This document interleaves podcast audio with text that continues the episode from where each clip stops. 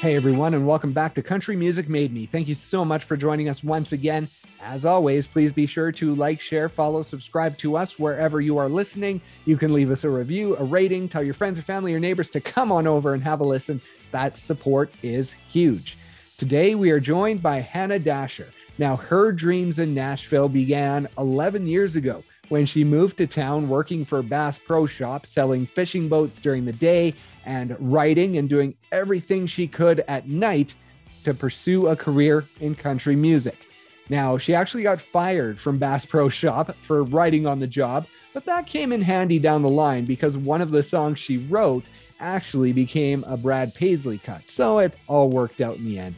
Over the years, she has continued to pursue her dream that began as a young girl back in Savannah, Georgia. So please enjoy our conversation with Hannah Dasher.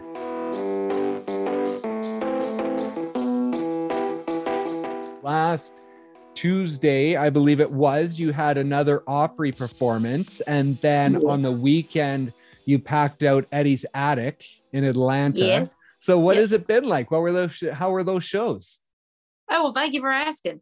Um, the Opry was awesome. I got to check some it off my bucket list, and I did a Patsy Cline number. We just uh, filmed some things with Fender at her Nashville home, which I was always wanted to go inside and see it. You know, just to go inside the house of one of your heroes.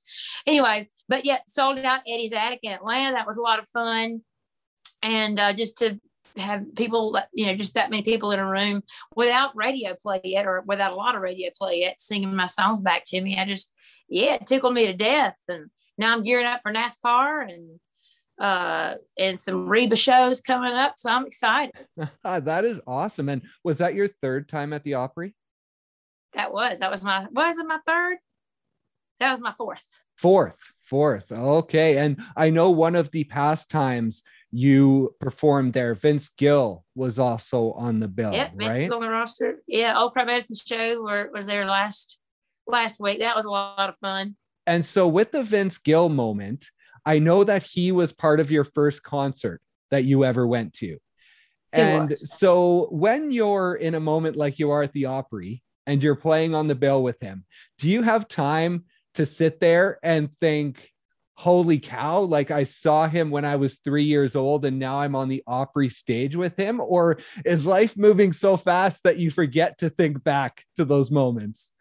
Oh, well, I mean, I, I, I never forget to think back uh, and to uh, to appreciate those things. I've learned, uh, I've learned, I guess, the hard way to try to soak it all in while you can. Where you are right now, I spent so much of my life or career. I want the next thing, want the next thing, but uh, I just the more mature and humble, you know, you get, the more you really learn to appreciate and savor uh, everything that happens, all the little victories. So, but yeah, I think Vince is a huge talent and took him six albums to get going. But that was back when, you know, Nashville saw talent and they believed in that talent and they stuck with it and saw it through. You know, we wouldn't have guys like Eric Church or Jon Pardi you know, without teams that actually did that and labels that did that. So um, I'm just excited to uh, hopefully have a big shot to do it. So.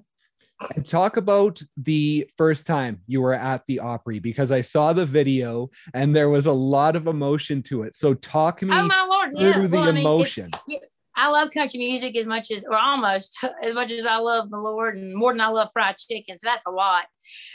So, uh, well, yeah, I mean, it's just childhood dream come true. I mean, I've, I've never dreamed about, you know, weddings or, or wedding dresses, or I don't know. A lot of my girlfriends, they've always like their wedding is their big thing. They've always dreamed about kind of thing. That's just not my cup of tea.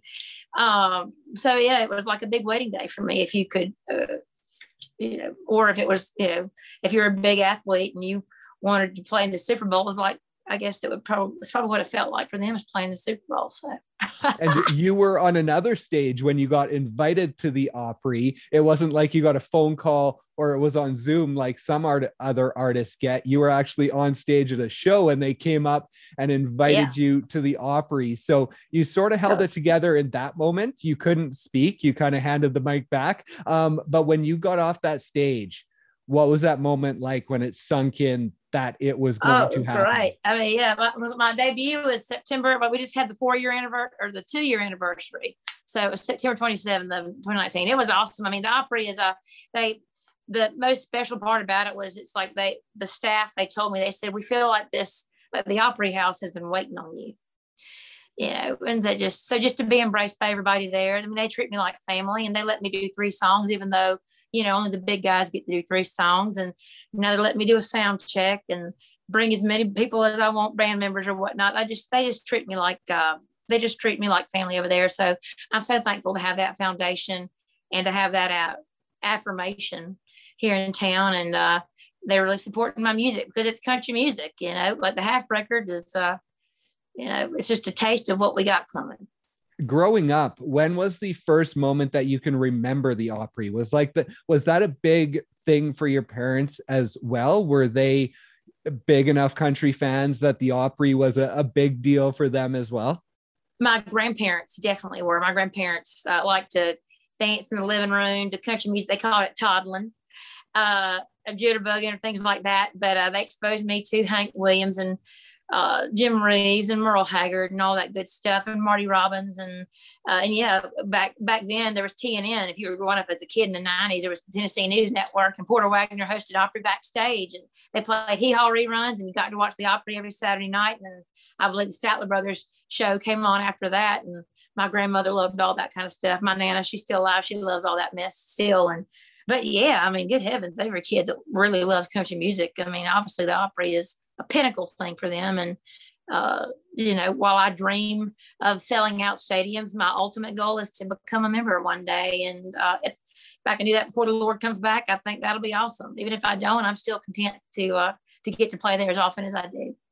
And I was going to ask you about your Nana because she appears once or twice on your social media. And it really feels like you maybe get some of your personality from her. It feels like she has that big, Guilty. outgoing personality. And so just talk about her influence growing up and what she meant to you outside of necessarily introducing you to country music, but just her personality and what you took from her. Oh, good Lord. My Nana is, a, she's a gangster. I will say that.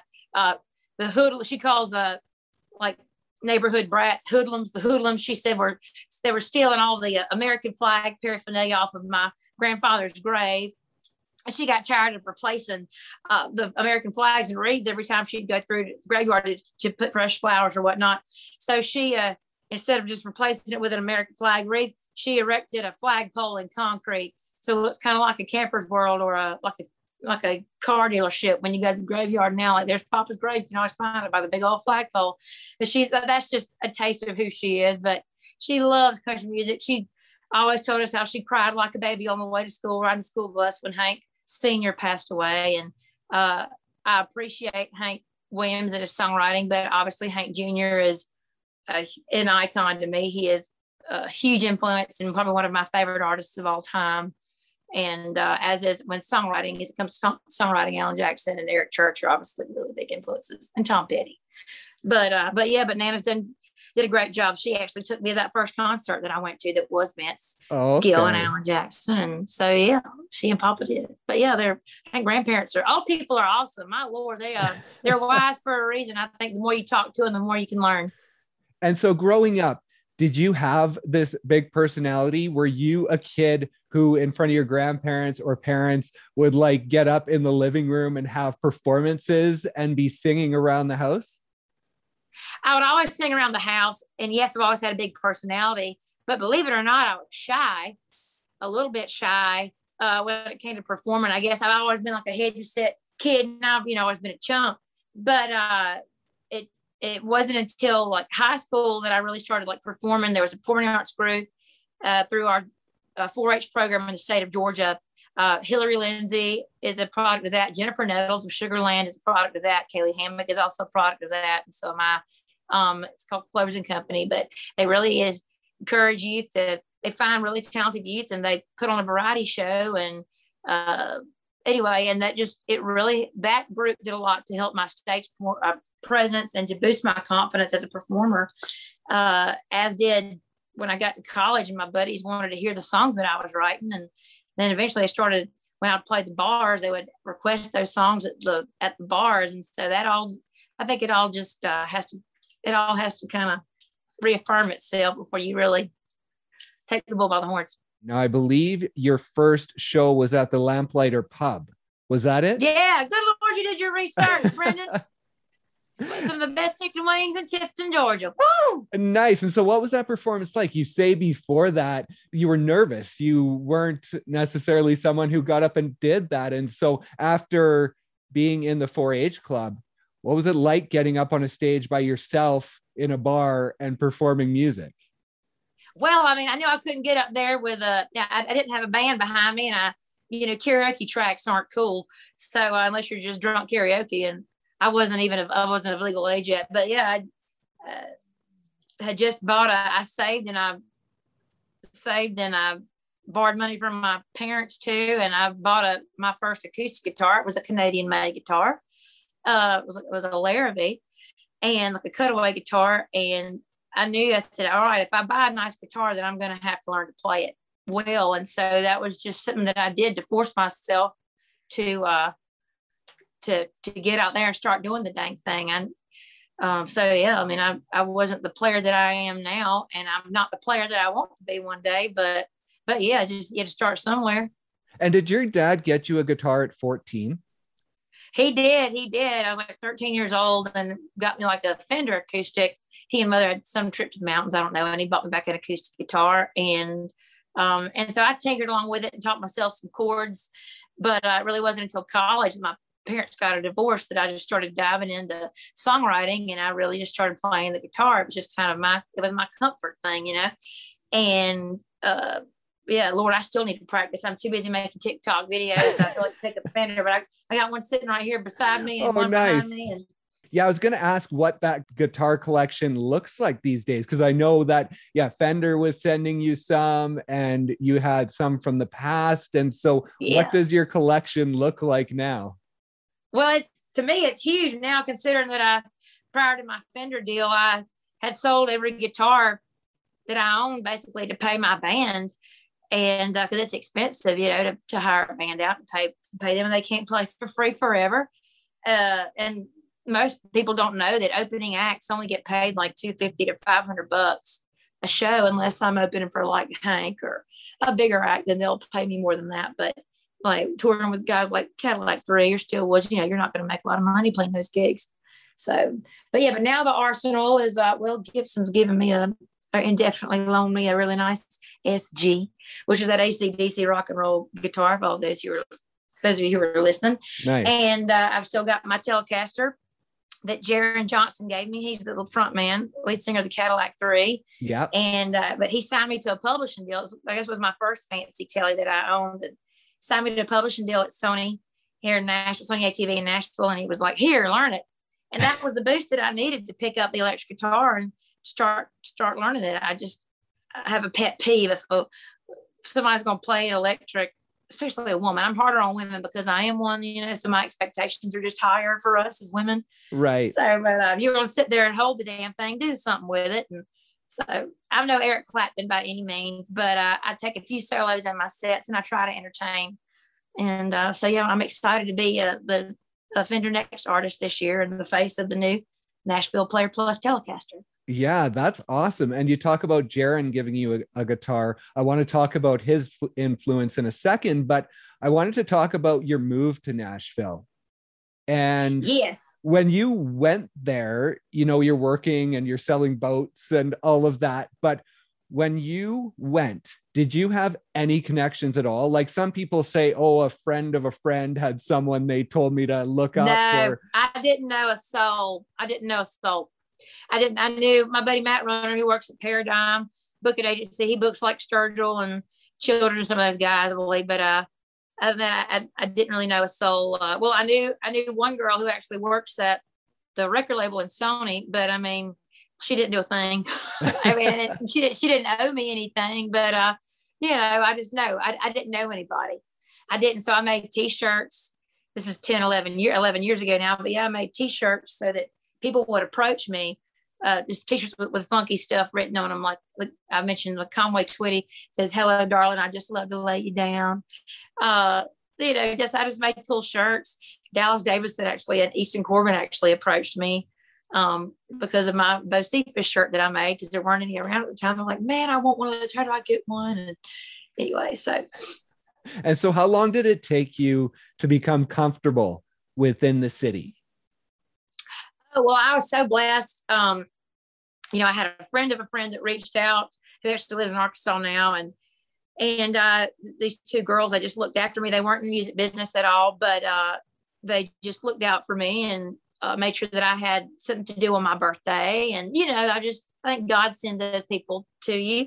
And uh, then I, lo and behold, I discovered, I was reading the Nashville scene because back then there wasn't Instagram yet. so, right. And so if, if you wanted to find out what was going on or what was happening at a bar, who was playing where, you had to go to this magazine or online to the nashvillescene.com and check and it would list it by venue. And this place called Winners was hosting this thing called Whiskey Jam. And I'd heard the grapevine about Whiskey Jam. And so I started going and it was awesome. I mean, it was a small thing then. So it was like Nashville's best kept secret. And I mean, they had guys like Channing Wilson playing and uh, Jonathan Singleton and who was doing the artist thing back then and Eric Paslay and Chris Stapleton and just a lot of talent was getting up and playing. And uh, lo and behold, he let me play and they they started calling me Hannah Damn Dasher. but I got a publishing deal shortly after that. So uh, it kind of all started working together. And with that publishing deal, I think that you had a showcase at the basement. Did you not leading into that publishing Eventually deal? I did. Right. I was a couple years into my uh, I, I worked. So many people don't know that I worked with Jeff Stevens, who is Luke Bryan's producer in town. He was my first producer before I worked with Jaren. Oh, and I love Jeff Stevens. Yeah, uh, he's. I love what he's done with Luke Bryan, and I mean, they just have a like their their working relationship. It is amazing, and uh, I really love the camp that they run. Uh, and he taught me a lot about professional or commercial songwriting. Um, but Luke's career was just taking off, obviously, and and I knew that I needed my I was so country and and country, what we call country music, just wasn't making it on radio at the time. No matter right. how good the song was, country, country was not a thing. And so I just knew that I needed to find someone that embraced my the rock and roll vibe that I had, that embraced the uh, you know, the left of center thing that I did because I felt like my voice was a country a country instrument within itself. And so my publisher introduced me to Jaren Johnston and Jaren's wife, Evan, I was playing an ASCAP showcase and she works at ASCAP and she brought Jaren out. And yeah, he was like, he got up on stage with me. Hell, but yeah, that led to our relationship. And uh, I can't, I can't thank Cadillac Three enough for all they've done to help me and introduce me to, to touring and things like that and guitar playing. Yeah, I was going to ask if that meeting wouldn't have happened. Like I imagine your journey would have been very different. I'm sure it would have. Absolutely. Yeah. If not for ASCAP. Um, I love my ASCAP family. So I'm super thankful uh, that I've had uh, people in my corner that, that recognize my talent. And uh, I'm a late bloomer. I mean, it just, it takes a long time for things to come together and for things to develop. And uh, I've had to kind of wait my turn. But all the while, I've been writing great songs and uh, stacking up my arsenal. So uh, I'm just excited for a chance now to hopefully do the damn thing. Yeah, exactly. And within that time, you had talked about selling your guitars because of the cost it takes to have a band and to do this music thing. And so, over the last 11 years, how many conversations were there with yourself, your friends, your family of, I can't do this. I'm just going to move home and I'm going to get a job because this is just too hard. Oh, never. Hell no. no there's never been a backup plan. No, not even to marry rich, which I'd like to marry rich, but either so I, am going to try to make, I'll make country music till I die. That's just a given. But no, there's, I don't know. I'm a no quit kind of person. Uh, I, I may be ADD, but I, I still finish my tasks. Is it difficult sometimes though to keep that positive outlook in this industry?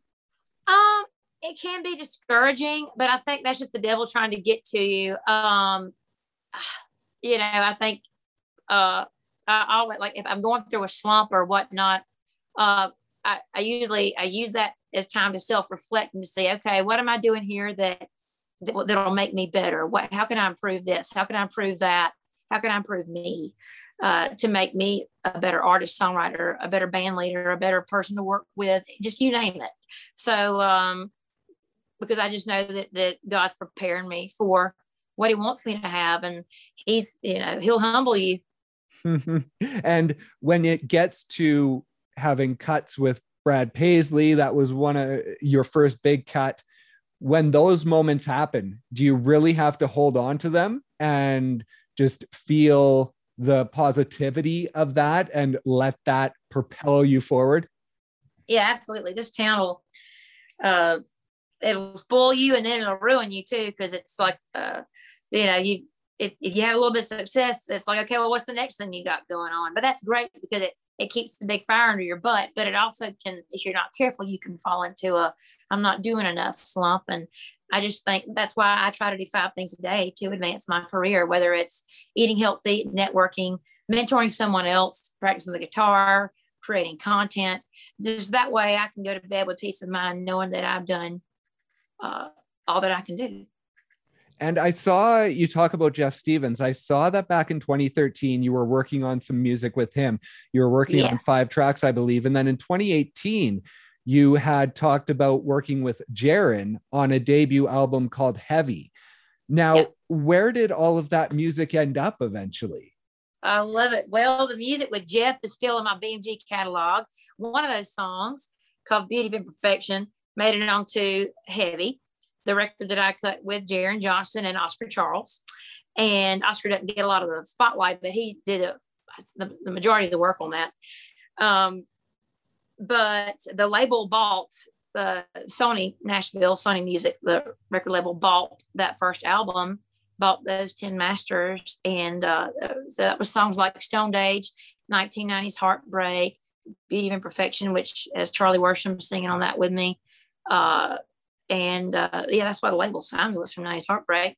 But the label felt like, uh, I mean, it was, it was a little, it sounded a little bit too much. I felt like it sounded a little too much like Cadillac Parade, oh, if okay. you will.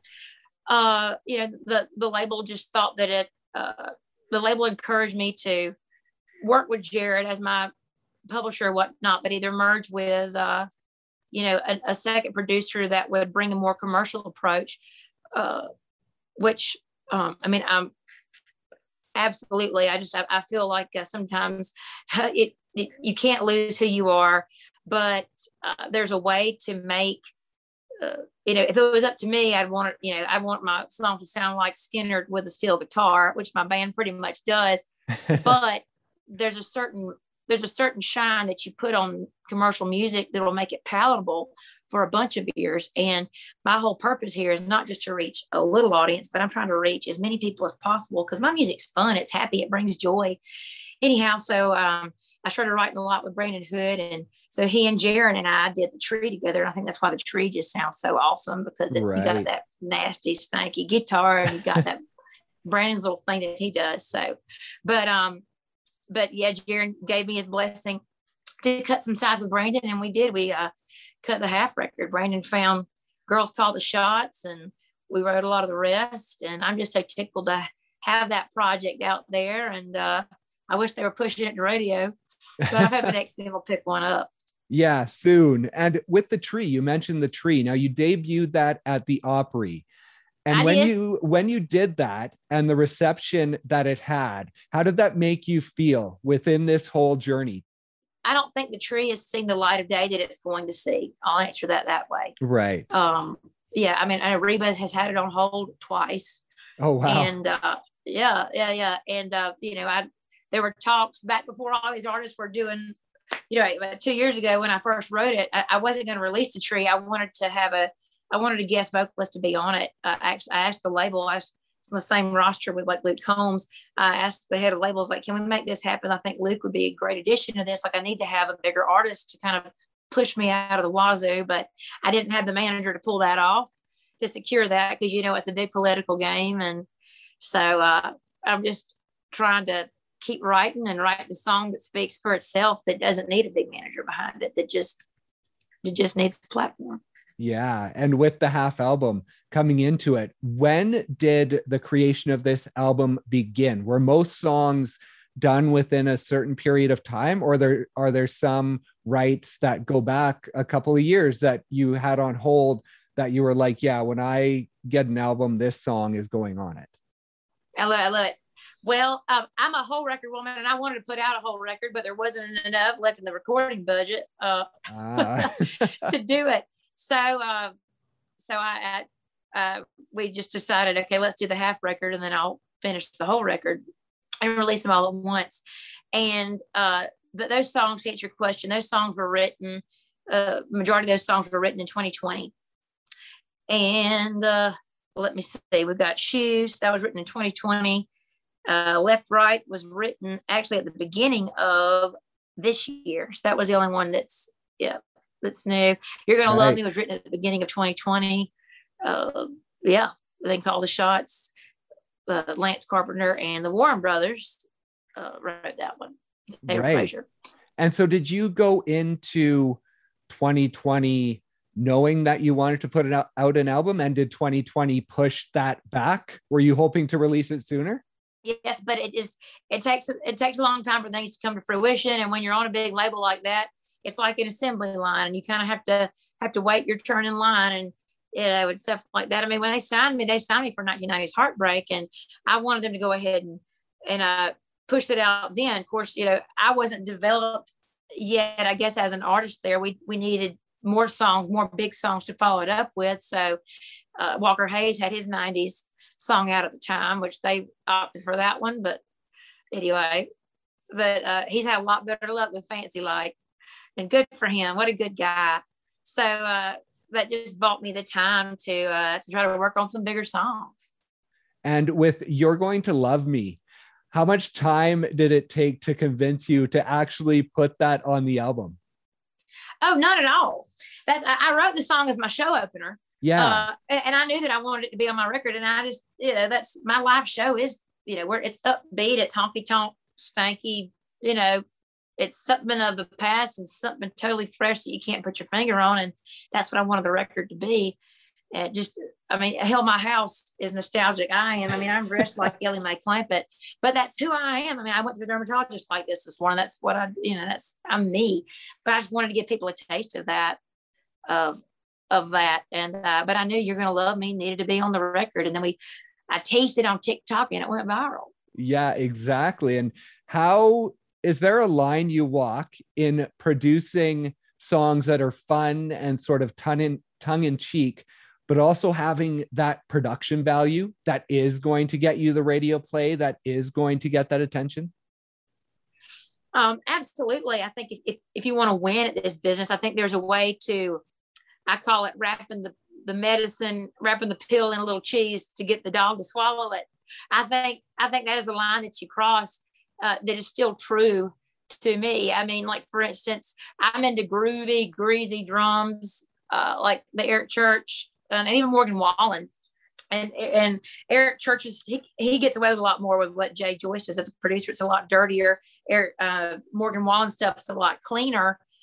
Uh, and I'm somewhere in between that, if that makes sense. With it's groovy and fat and heavy, but there's a '90s nostalgic 90s country element. I think it's my voice because of all my vocal influences. I mean, hell, I had people like Reba and Lorrie Morgan and uh, like Trisha Yearwood and Alan Jackson to listen to growing up. Uh, so, uh, and Vince Gill, guys like that. So, and, and Aretha. but, uh, but naturally, my voice would be a product of what I was raised on singing. And, uh, and there's some Patsy Cline and, and people hear Dolly elements in there too. Whatever I, I'll let them put their finger on it. And with your grandma, when she has the first, well, let's with this album, when she had the first listen of this album, what was her reaction? Uh, oh, she loved it. I think she was a, I think she loved it. So, so yeah, she did. She's, she loves me. But I, I the, the, reaction that I really love the most is my TikTok following. Um, you know, it's because uh, that's my biggest platform and Apple Music is giving me a lot of love. Amazon too, but Apple's really giving me a lot of love. And Apple's they they they're really big champions of me over there, and I just can't thank them enough for playing my songs and embracing that. And um, you know, the label puts a lot of weight on, or labels put a lot of weight on Spotify streams because that's how they draw their money. Spoiler alert. um, but only you know two percent of the world's less than two percent of the world's population is even on Spotify, there's so many other outlets where people hear music. And so that's why I'm trying to work on my YouTube channel now. So for your listeners, please have them subscribe to uh, Hannah Dasher on YouTube and follow me on the Instagram and on the TikTok. But uh, but my the response to the half record from TikTok was it's it's been I don't listen to country music anymore, but I love this. or I don't listen to country music, but I love this. And that's exactly where I want to be uh, musically. I'm just I'm just so tickled to touch people in that way. So I'm just uh, praying for uh, some big management to to to get on board and to see that uh, when the time is right and let the rest be history. That's awesome. And with that support, and then also the you mentioned the Fender being a Fender artist, and then yes. also the CMT Next Women of Country class. Yeah. Now coming out of 2020, how important are those things to just kind of give you the confidence heading out of the year that we had yeah. and now moving forward was that a pretty big well it's always a big deal but was it even bigger because you want to just get moving forward now? I mean, of course, it, to, to be recognized by big names like that, like CMT or like Fender, that's that's huge. But um, again, I, I try not to lean on. I try not to rely on things like that for my affirmation because I just think you can get too bogged down in that. I mean, I'm confident in who who I was created to be and and and in my God given talent and and in my uniqueness because I am the OG. There's nobody else that's doing what I'm doing. Uh, they may try, but I mean, but right, what is what do they say? Often, uh, often Im- imitated but never duplicated. I just uh, that's where I draw my confidence and my affirmation and and uh, and when I'm performing shows, there are people that are coming out and you know, and everywhere I go, I'm taking a picture with somebody because of this damn TikTok platform or because of this half record. So I'm just that is that's where I pull my joy and and my confidence and knowing that I'm doing something that's that's touching people that's really working.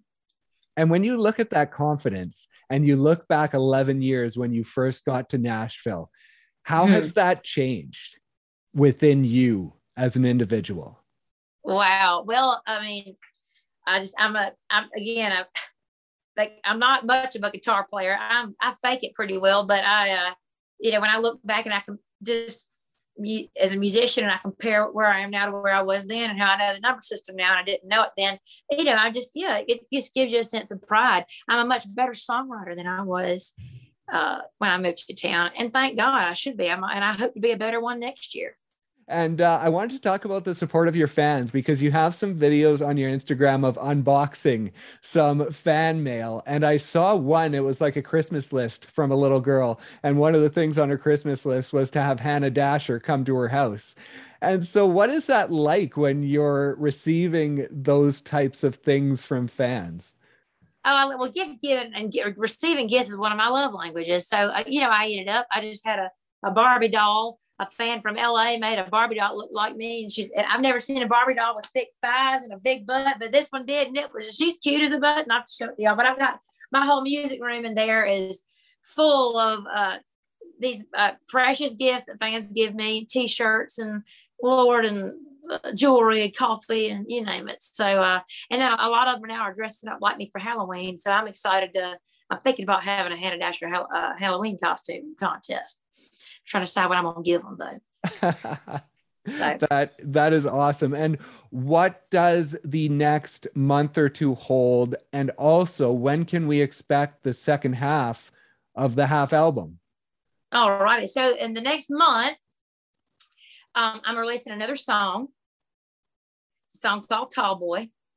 And uh, just in time for tailgate, football tailgate season and uh, that'll be at the end of October, the 24th, I believe is the projected date for that. On the 10th, I am checking something else off my bucket list. I'm singing the national anthem at a major NASCAR race on TV. That's in Charlotte, October the 10th. Good old Sunday race. I'm doing that and uh, performing some shows with the Steel Woods. And uh, I'm going to try to crash another show of a big artist here in town for my tailgate tour. Uh, but uh, so I'm hoping to do that. Uh, otherwise, the next tailgate dates that are which are dates outside of my regular tour um, will be in December 17th and 18th. I'll be in North Carolina and South Carolina. When you're crashing the parking lots of these major tours, what has it been like? Because I read Eric Church did that a few years ago, but he got kicked out.